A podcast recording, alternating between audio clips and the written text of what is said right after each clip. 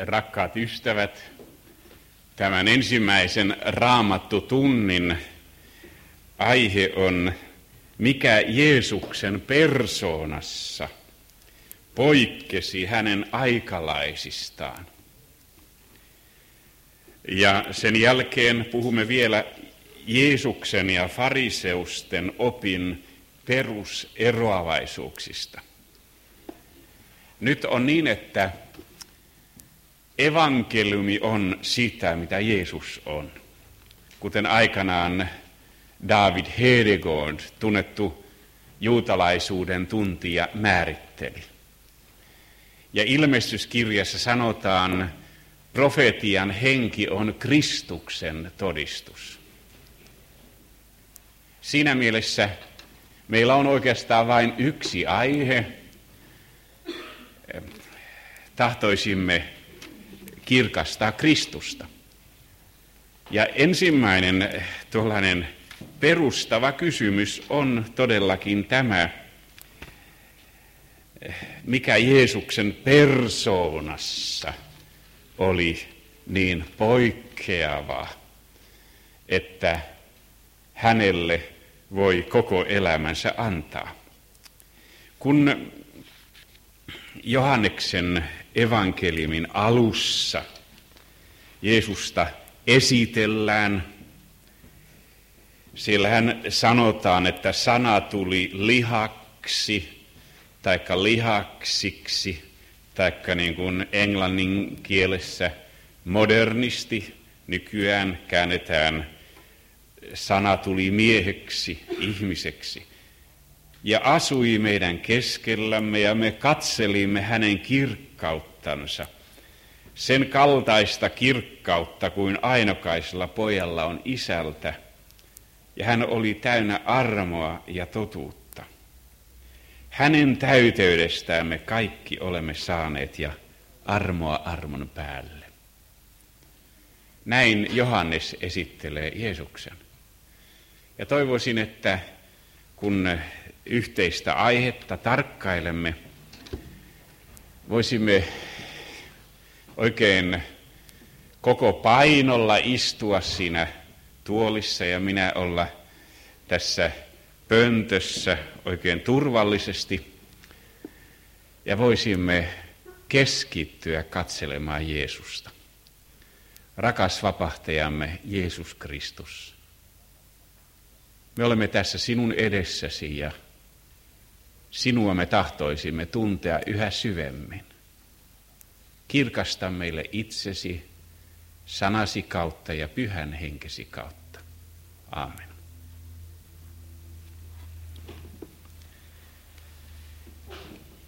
Yleensä kun raamattu tunteja pidetään, on olemassa sellainen vaara, että sanoja tulee niin tiheään peräkkäin, että sinne aivoihin muodostuu sellainen suma, tukki, suma, tukkeuma tai ahtautuma. Ja silloin ei ajatus juokse. Puhumme useinkin niin moniselitteisesti ja silloin joku kuulijoista – voi kokea, että hän ei kykene saamaan sitä mitään. Ja toivoisin, että vaikka näillä raamatutunneilla nimenomaan tämä tunnin pitää, joka edessänne on, syyllistyy siihen, että tulee tuollaisia ahtautumia ja tukkisumia, kun olisi paljonkin sanottavaa. Nimenomaan kun ajattelee niitä lähteitä, jotka paljastuvat juutalaisuudesta käsin. Toivoisin kuitenkin, että kaiken keskellä voisimme aivan yksinkertaisesti nähdä, mitä Jeesus on. Ja miten hänen persoonansa poikkesi eh, hänen aikalaisistansa. Jeesusta on pyritty kuvaamaan monasti kirjallisuudessa. Ja kukaan korulause kyhäilijä, kuten muuan juutalainen kirjailija on sanonut, kukaan korulause kyhäilijä ei kykene kuvaamaan Jeesusta oikein. Paras kuvaus hänestä on sittenkin evankeliumeissa. Tällainen yritys ilmaista, mitä Jeesus on, tehtiin hebrean kielellä nykyhebreaksi ensimmäistä kertaa vuonna 1938 vasta. Kun A.A. Kabak kirjoitti hebreankielisen kirjan Bamish Olhat Sar, eli kaidalla, polulla tai tiellä. Tuossa kaksiosaisessa kirjassaan, jossa on yhteensä 470 sivua, eh, Kabak eh, esitteli Jeesuksen tuollaiseksi kainostelevaksi, maailmasta vieraantuneeksi rabbiksi, nuoreksi rabbiksi, jolla oli vaikeuksia jopa Maria Magdalenan suhteen, kun hän olisi tahtonut orastelevia tunteitaan ilmaista. Näin saatetaan Jeesusta kuvata. Ja Jeesus oli tälle kavakille tuollainen todellakin maailmaa vieroksuva hassidilainen hurskas rabbi. Ja kun sitten tuo kirjailija eteni kirjoitettuaan jo lähes 470 sivua, hän tuli vasta sitten pääasiaan. Ja kahdella sivulla, ajatelkaa, hän esitteli pääsiäisaterian tapauksen, Jeesuksen kavaltamisen, hänen oikeudenkäyntinsä ja hänen ristiinnaulitsemisensa. Pääasiaan riitti vain kaksi sivua. Ja hän sai aivan kuin shokin. Ja hän lopetti tuon kirjansa oikeastaan vasta siitä, mistä hän olisi voinut löytää avaimen Jeesuksen oikeaan ymmärtämiseen. Hän lopetti kirjansa ristin huutoon, Jumalani, Jumalani, miksi mut hylkäsit? Me emme voi ymmärtää Jeesusta oikein, ellemme me ymmärrä hänen perustehtävänsä Kristuksena ja Messiaana. Oikeastaan vasta Jeesuksen sovitusteon pohjalta me näemme sisälle hänen sydämensä. Toinen yritys Jeesuksen kuvauksessa on usein ollut se, että hänestä on tahto, tahdottu tehdä vallankumouksellinen. Hänen käteensä on asetettu ruoska, hänet sijoitetaan Jerusalemin temppeliin – ja hän tahtoi puhdistaa juutalaisuuden ja oli valmis jopa kapinaankin. Kuitenkin tuokin yritys eh, osoittautui vääräksi, sillä Jeesus saattoi sanoa, minun kuninkuuteni ei ole tästä maailmasta. Joka miekkaan tarttuu, se miekkaan hukkuu. Minun rauhani minä annan teille. En minä anna niin kuin maailma antaa. Ei Jeesuksen persoona sovi tällaisiin inhimillisiin puitteisiin. Ja jälleen vasta sovitustyönsä pohjalta – Jeesus ikään kuin ilmaisee itsensä, mitä hän on. Tässä suhteessa Jeesuksen persoona poikkesi kaikista hänen aikalaisistaan. Kun Seuraavalla tunnilla katselemme hän aikansa valio uskovia fariseuksia. Ehkä siinä näemme tarkalleen ne perusasiat, joissa hän eniten poikkesi. Mutta kun ajattelemme Jeesuksen persoonaa, me voimme nähdä Jeesuksen persoonan erityispiirteet parhaiten, kun seuraamme hänen minä-julistustansa. Tosin tuo sana minä olen, jota Jeesus käytti poikkeavasti kaikista muista rabbeista. Ei kukaan ole sellaista minä olen julistusta esittänyt niin kuin Jeesus. Tosin tuo sanonta on luvaton, sillä se on otettu Jumalan nimestä, joka sanoo minä olen, hän saa katua loppuaan. Mutta sekin kuului hänen Messiaan tehtäväänsä. Vanhoissa lähteissä sanotaan, että niin kuin oli ensimmäinen Mooses, niin on toinen Mooses, taikka viimeinen pelastaja, Messias. Ensimmäinen Mooses tuli Faaraon tykö ja sanoi, minä olen, lähetti minut. Muistatte tuon sanan palavasta pensaasta. Minä olen se, joka minä olen. Samalla tavalla siis Messias todellakin keskittää sanomansa siihen, mitä hän on. Vaikka Jeesus saattoi sanoa, että hän on hiljainen ja nöyrä ja hänestä pitäisi oppia, niin kuitenkin hän puhui itse keskeisimmin kuin kukaan toinen. Ja hänellä oli oikeus puhua itsestään. Ja siinä ei ollut mitään ylpeyttä.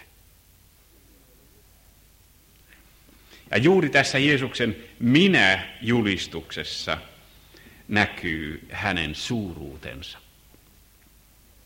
Ihmiset sanoivat tuosta nasaretilaista kirvesmiehestä, että hän oli syntisten ystävä.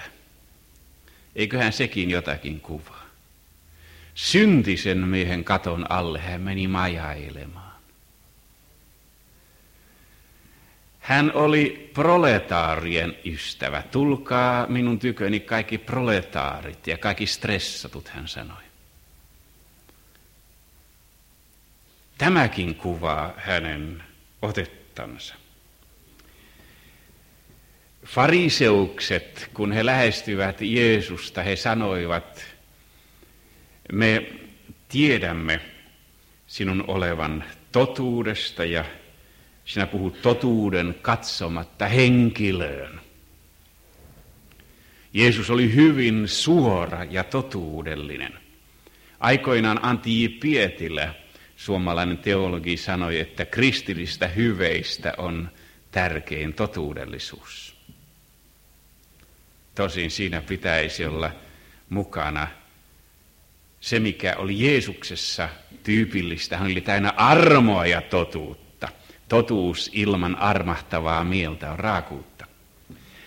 Jeesus oli totuuden julistaja.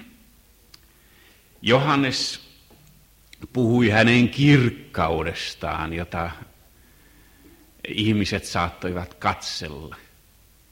Jeesuksessa oli jotakin ihmeellistä. Kyllähän vanhat rabbien lähteet puhuvat jopa korkean veisuun Mitrasin synagogan opetussaanan yhteydessä Messiaan rakkaudesta, hänen äänensä kolkut auttaa, hänen askeleensa ääni kuuluu. Hänet on puettu purppuraan, niin hänelle tehtiin. Kuinka kauniit ovatkaan Messiaan silmät ja niin edespäin. Kyllä Jeesuksen kirkkaudessa oli jotakin sellaista, jota ihmiset ihmettelivät. Hän poikkesi siinäkin kaikista ihmisistä. Emmauksen tien kulkijat, te muistatte, kun he vetivät yhteenvetoa ja mielessään ja tekivät muistopuhetta Jeesuksesta. He sanoivat sille muukalaiselle, joka maalaismaisemassa eh, kylätiellä lähestyi, he sanoivat, me luulimme olevan hänen olevan sen, joka oli lunastava Israelin. Näin ihmisten mielipiteet jakautuivat. Muistatte Herodeksenkin, Herodes Antipaan uteliaisuuden. Hän äh, halusi nähdä Jeesusta ja opetuslapset ymmärsivät miksi. Ja he sanoivat, että Herodes Antipas tahtoisi ottaa Jeesuksen kiinni tappaakseen hänet. Ehkä hän lähinnä tahtoi nähdä ihmeitä. Siinä oli yksi syistä. Ja monet ovat kiinnostuneet Jeesuksesta siitä syystä, että hän poikkeisi siinäkin suhteessa kaikista muista. Että hän teki sellaisia ihmeitä, ettei kukaan toinen ole sellaisia tehnyt. Vaikka hän itse ei tahtonut ihmeiden tekijänä kunnostautua. Juutalainen kirjallisuus todistaa paljonkin näistä asioista, eivätkä juutalaiset ole koskaan kieltäneet sitä, etteikö Jeesus olisi tehnyt ihmeitä ja opetuslapset hänen nimissään. Tämä nasaretilainen kirvesmies poikkesi siis niin monessa suhteessa muista. Tutkijat saattavat, samoin kuin kirjailijat, antaa Jeesukselle joitakin lempinimiä. Shalom Ash, kirjailija ja myöskin tutkija. Sillä hyvä kirjailija voi kirjoittaa kirjan sankaristansa vain, jos hän tekee perustutkimusta hänestä. Eh, Shalom Ash loi Jeesuksesta sanonnan Ur und Nur Jude. Alku- ja perusjuutalainen se voitaisiin kenties kääntää. Niin, että Jeesuksen juutalaisuutta hän ei epäillyt. Martin Buber, tunnettu dialogian mestari, jonka kanssa muuten sain pitkään keskustellakin kerran. Hän, hän kutsui Jeesusta veljeksensä. Juutalainen kokee Jeesuksessa veljennänsä. Josef Klausner, Jeesus-tutkija, hän näki, että Jeesus oli ikään kuin Jumalan valtakunnan airut. Tahtoi vain puhdistaa Jeesuksen opin sellaisista asioista, jotka eivät häntä miellyttäneet. Kun Josef Klausner oli lähinnä sionisti ja hän olisi tahtonut, että Jeesus olisi enemmän tuollaisia valtiollisia korostuksia esitellyt. Ja hän ihaili Jeesuksen opetuksen syvyyttä. Albert Einstein, filosofi, kun hän puhui Jeesuksesta, hän sanoi, että hän on nuoruudesta lähtien ihailut Jeesusta. Ja hän kokee evankeliumeissa Jeesuksen sydämen sykkeen. Hyvin kauniisti sanottu.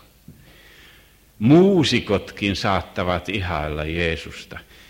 Issaissa tv oli suora lähetys, kun Arthur Rubinstein äh, oli Israelissa ja piti sillä konsertin. Ja äh, haastattelija kysyi siinä suorassa lähetyksessä, mikä on hänen elämänsä suurin löytö. Arveli, että jotakin musiikkiin liittyvää siellä tulee. Ja Arturi vanhan miehen oikeudella sanoi näin, minun elämäni suurin löytö oli se, kun löysin Jeesuksen henkilökohtaisena vapahtajanani. Ja se tuli Israelin televisiosta esille. Tällä tavalla eh, Jeesus poikkesi todellakin kaikista aikalaisistansa. Hän oli alku- ja perusjuutalainen, jonka juutalaisuutta ei voi kieltää. Ja eh, Uuden testamentin lukija, juutalainen lukija, löytää aina Jeesuksen opetuksista sielunhoidollisen sanoman, joka puuttuu muilta rabbeilta. Jos sitten tahtoisin määritellä, ennen kuin siirrymme Jeesuksen omiin sanoihin, määritellä, mikä olisi keskeistä Jeesuksen opetuksessa ja persoonassa. Sillä nämä kaksi asiaa kulkevat aina rinnakkain. On muistettava, että ihminen opettaa sitä, mitä hän on. Ja hän opettaa kaiken oman persoonansa lävitse. Mikä oli tyypillistä Jeesuksen persoonassa ja opetuksessa?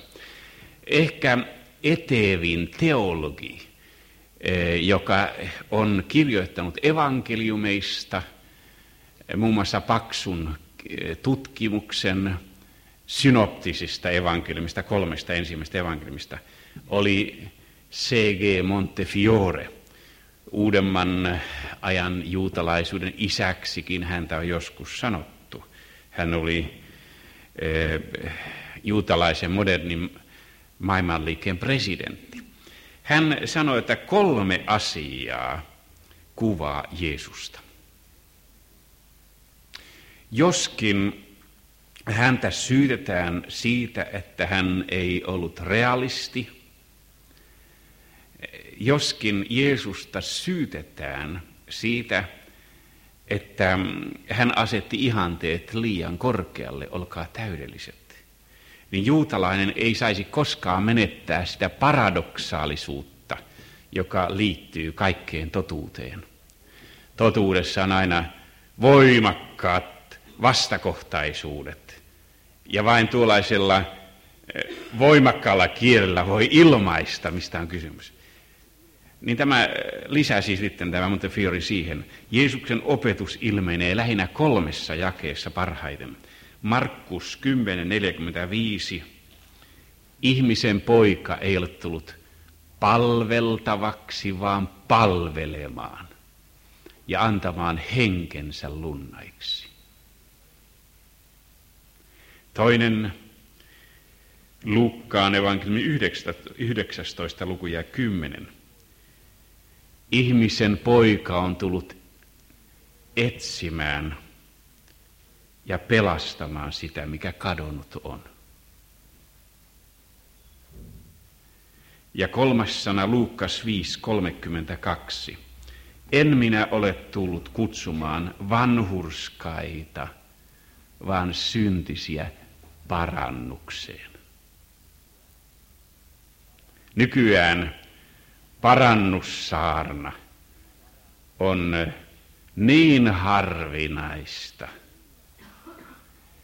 että harvoin puhutaan synnistä ihan nimellä. Ei juomari voi periä Jumalan valtakuntaa, joka on muuten sana, joka voi pysäyttää. Taikka kaksimielisistä epävakaisista kaikilla teillään. Taikka hengen pyhityksestä, että mielen henkeä myöten uudistuisimme. Taikka parannuksesta siveellisen elämän alueella. Taikka puhdas sydämisyydestä. Taikka muista asioista, nykyään ei puhuta niin kuin synnistä nimellä. Ja Jeesus Kristus on tullut, huomatkaa, etsimään ja pelastamaan sitä, mikä kadonnut on. Ei hän ole tullut kutsumaan vanuskaita, vaan syntisiä parannukseen. Jotenkin jälleen juuri Jeesuksen sovintotyön pohjalta, hänen peruskutsumuksensa pohjalta, me parhaiten ymmärrämme, mitä Jeesus on ja missä mielessä hän poikkesi muista. Tuo kirvesmies tai rakentaja, miten kreikan sana käännetäänkin. Ja parhaiten kenties Jeesusta kuvaavat hänen omat minä-sanansa – jotka hän toisaalta suurella nöyryydellä sanoi, ja toisaalta niissä oli hänen messiaaninen valtuutuksensa. Ehkä niitäkin voidaan vain luetella. Joskus me ymmärrämme muuten eh, evankeliumin silloin, kun näemme yhtä aikaa monia asioita. Me olemme nykyaikana niin vieraantuneet monta kertaa Jumalan sanasta, että me emme kykene näkemään koko evankeliumia. Ja kaikkea sitä, mitä Jeesusta sanotaan. Muuan äh, amerikkalainen julistaja tapasi lukea, kun hänellä iltaisin oli evankelimiskokouksia. Joka päivä hän tapasi lukea jonkun evankelimin kokonaan lävitse. Niin, että muistaisi kaiken sen, mitä Jeesus on. Ja on hyvä joskus ikään kuin luetteloida kaikki tittelit. Se tekee vakuuttavan vaikutuksen. Ei ne Jeesuksen tittelit olleet semmoisia tämän maailman edessä merkittäviä titteleitä, mutta kuitenkin ne asiat, jotka hän itsestään esitteli, ne kuvaavat häntä parhaiten. Minä olen maailman valkeus. Joka minun perässäni kulkee, se ei pimeydessä vailla. Koska Messiaana hän tuli pakanoiden valkeudeksi. Kun Jumala sanoi, tulkoon valkeus, hän loi Messiaan valkeuden. Sillä psalmi 36 ja 9 sanoo, hänen tykönänsä on elämän lähde.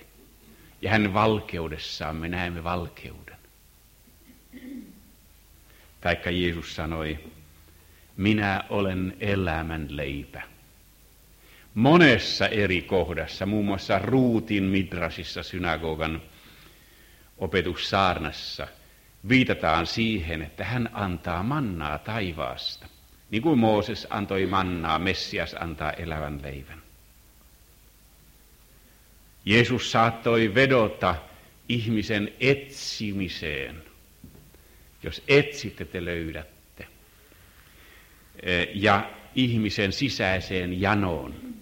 Ja temppelissä tuo nuori kirvesmies nousi kaikkein tärkeimpänä hetkenä Lehtimäen juhlan yhteydessä, vesiseremonian yhteydessä, jolloin kukaan ei yleensä uskaltanut siihen väliin mennä mitään puhumaan ja sanomaan. Hän nousi ylös ja sanoi, joka janoaa, tulkoon minun tyköni ja juokoon. Ja Samarian naiselle hän puhui siitä, joka juo sitä vettä, joka minä hänelle annan. Hänen sisimmästään on pulppuava iankaikkisen elämän lähteet. Jeesus tyydyttää ihmisen janon. Jeesus sanoi, minä olen hyvä paimen. Jälleen Muun vanhimmista lähteistä Zoharin traditio, joka on vanhempaa kuin Talmudin traditio, ja jossa puhutaan kolminaisuudesta ja Messiasta Jumalan poikana, sanoo Messiaasta, sinä olet se hyvä paimen, taikka uskollinen paimen, siinä on hebreaksi, tai arameaksi. Sinä olet se uskollinen paimen. Sinusta on sanottu, antakaa suuta pojalle, psalmi 2. Sinä olet suuri ylhäällä ja alhaalla ihmisen opettaja ja enkelten, palvelevain enkelten, korkeimman sen ylistetyn poika, siunattu olkoon hänen nimensä ja hänen pyhä henkensä. Hyvä paimen. Ja näihin kuviin liittyy aina sitten semmoinen käytännöllinen opetus. Hän antaa henkensä lunnai.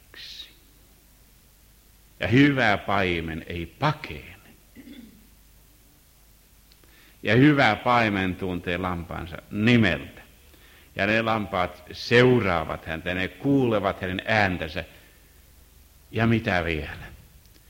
Nämä hänen eh, puheensa osoittavat, että Jeesuksella oli merkillinen kyky keskittyä siihen, mikä on kaikkein olennaisinta.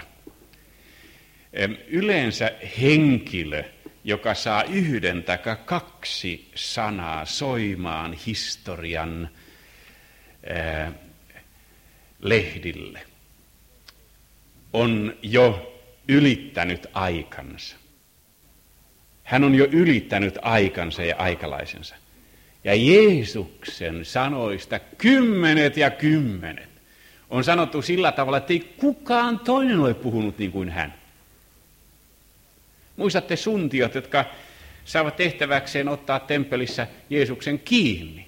He sanovat, että ei kukaan ole koskaan puhunut niin kuin tämä mies puhuu. Näissä hänen sanoissaan oli syvyys ja niissä oli eh, sellaista sisällystä, joka puhutteli. Taikka eh, minä olen lammasten ovi. Onkohan teistä kukaan ajatellut sen taustaa? Toki siinä viitataan siihen, että iltasella lampaat otetaan suojaan. Ja puhutaan turvallisuudesta. Mutta psalmissa 119 puhutaan myöskin tästä asiasta. Tämä on Herran portti. Vanhuskaat käyvät sitä sisällä. Ja sitten puhutaan siitä, minä kiitän sinua siitä, että vastasit minulle, tulit minulle pelastajaksi ja kivestä, jonka rakentajat hylkäsivät. Jeesus sanoi, ettekö ole koskaan lukeneet tästä kivestä. Hän on siis myöskin kulmakivi. Jeesus sanoi, minä olen tie, totuus ja elämä. Tämä yhdistelmä on äh, rabbi Gottlieb Kleinin mukaan, ruotsalaisen tohtorin mukaan, joka vuosina alussa kirjoitti paljon muun muassa essealaisista ja Jeesuksesta, kolmekin kirjaa näistä asioista.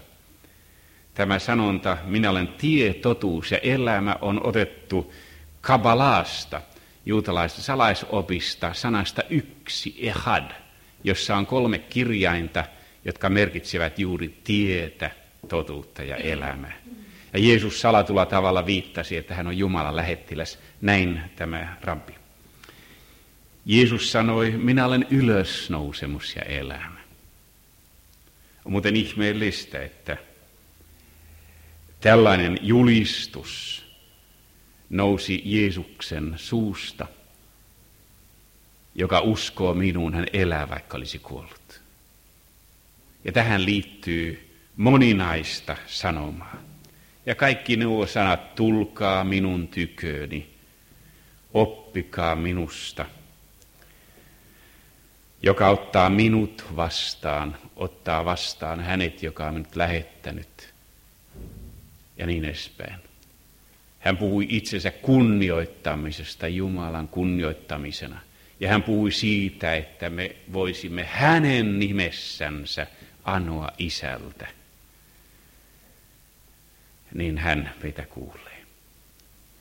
E, nyt kun me kysymme, miten Jeesus poikkesi aikalaisista, niin kaikki tämä poikkeaa. Uuden käsky minä annan teille, rakastakaa toisianne. No eihän se ole uutta. Se on kaksi kertaa Mooseksen kirjoissa. Mutta uutta on se, rakastakaa toisianne niin kuin minä olen rakastanut teitä. Tämä perustelu. Ja Messias antaa Teamei Torah Hadashim uudet lain perustelut. Oli sitten kysymys sapatista, ei ihminen ole sapattia varten, vaan sapatti ihmistä varten. Puhumme mistä alueessa tahansa Jeesus poikkesi aikalaisistaan. On sitten kysymys hänen puheensa syvyydestä, hänen puheensa yhteyksistä rabbien opetuksiin. Miltei kaikilla hänen sanoillaan on kaikua myöskin rabbien opetuksessa. Tosin nämä lähteet, rabbien lähteet ovat myöhäisempiä, joka usein unohdetaan. Taikka on sitten kysymys opetuksen määrästä, joka sekin osoittaa evankeliumien todellisuuden. Kerran Jerusalemissa, Hebrassa koulussa kysyin luokalta, mitä kaikkea he muistavat Jeesuksen puhuneen. Ja kuulkaa, siitä tuli pitkä lista Jeesuksen vertauksista ja näistä asioista, mitä tässäkin on kerrattu. Niin vakuuttava lista, että sen edessä me totisesti ymmärrämme Jeesuksen poikenneen kaikista aikalaisistaan. Ja pääasia kaikessa on tämä Jeesuksen messiaaninen tehtävä. Ja Jeesuksen opetukset ja hänen puheensa itsestään liittyvät aina hänen messiaaniseen kutsumukseensa ja myöskin vanhaan testamenttiin. Sillä hänen aikanansa synagogalla oli sellainen sääntö, joka esityy Mitras-kirjallisuudessa, että mitään asiaa ei saanut sellaisenaan ilmaista, jos ei siihen liittynyt joku vanhan testamentin sana, jolla asia vahvistettiin. Nykyään tätä siltaa vanhan ja uuden testamentin välillä usein pidetään keinotekoisena. Se on se peruslähtökohta. Ja Jeesus käytti myöskin tätä lähtökohtaa, sillä kirjoitettu on. Ystävät, tässä suhteessa Jeesuksen poikkeaminen aikalaisistaan johtui myöskin hänen messiaanisista valtuuksistansa. Hän saattoi sanoa, jos ette usko minua, siksi joka minä olen, te kuolette synteihinne. Jeesus puhui valtuudella, eksuusia, valtuus, oikeutuksella, joka hänelle annettiin ylhäältä. Mitä isä hänelle antoi, siitä hän puhui. Ja siitä jopa lähetyskäskyssäkin minulle on antu kaikki valta taivaissa ja maan päällä. Ja sekin liittyy hänen messiaaniseen tehtäväänsä, sillä ihmisen poikana, taivaan pilvissä tulevana, kerran tulevana messiaana, eh, hänestä on kirjoittu, hänellä antiin kaikki valta ja kaikki kansat ja kaikki kielet ja kaikki kansakunnat palvelevat häntä. Hänen valtansa on iankaikkinen valta ja valtakuntansa valtakunta, joka häviää. Olen tässä tahtonut vain ikään kuin luetteloida näitä asioita.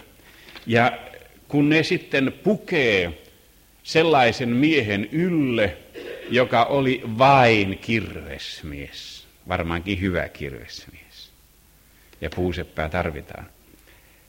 Kun ne pukee Jeesuksen ylle, niin silloin me käsitämme asian kokonaisyhteyden. Ja tahtoisinkin sanoa teille, että Jeesus poikkesi kaikista aikalaisistaan.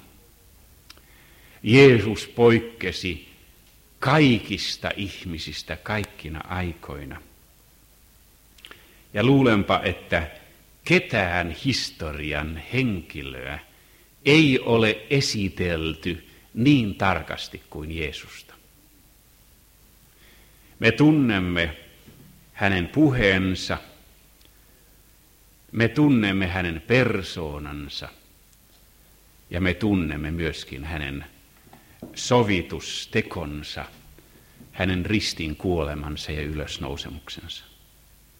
Tässä mielessä, kun Jeesuksesta puhumme, on todellakin totta, että hän on Jumalan monogenees, ainosyntyinen poika ja Jumalan lähettiläs ja meidän mestarimme. Rakas vapahtajamme, me pyydämme sitä, että näkisimme, kuka sinä olet.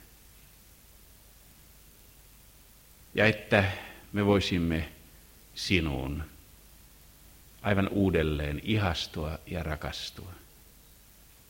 Ja että voisimme koko elämämme asettaa sinun vaihtopöydällesi.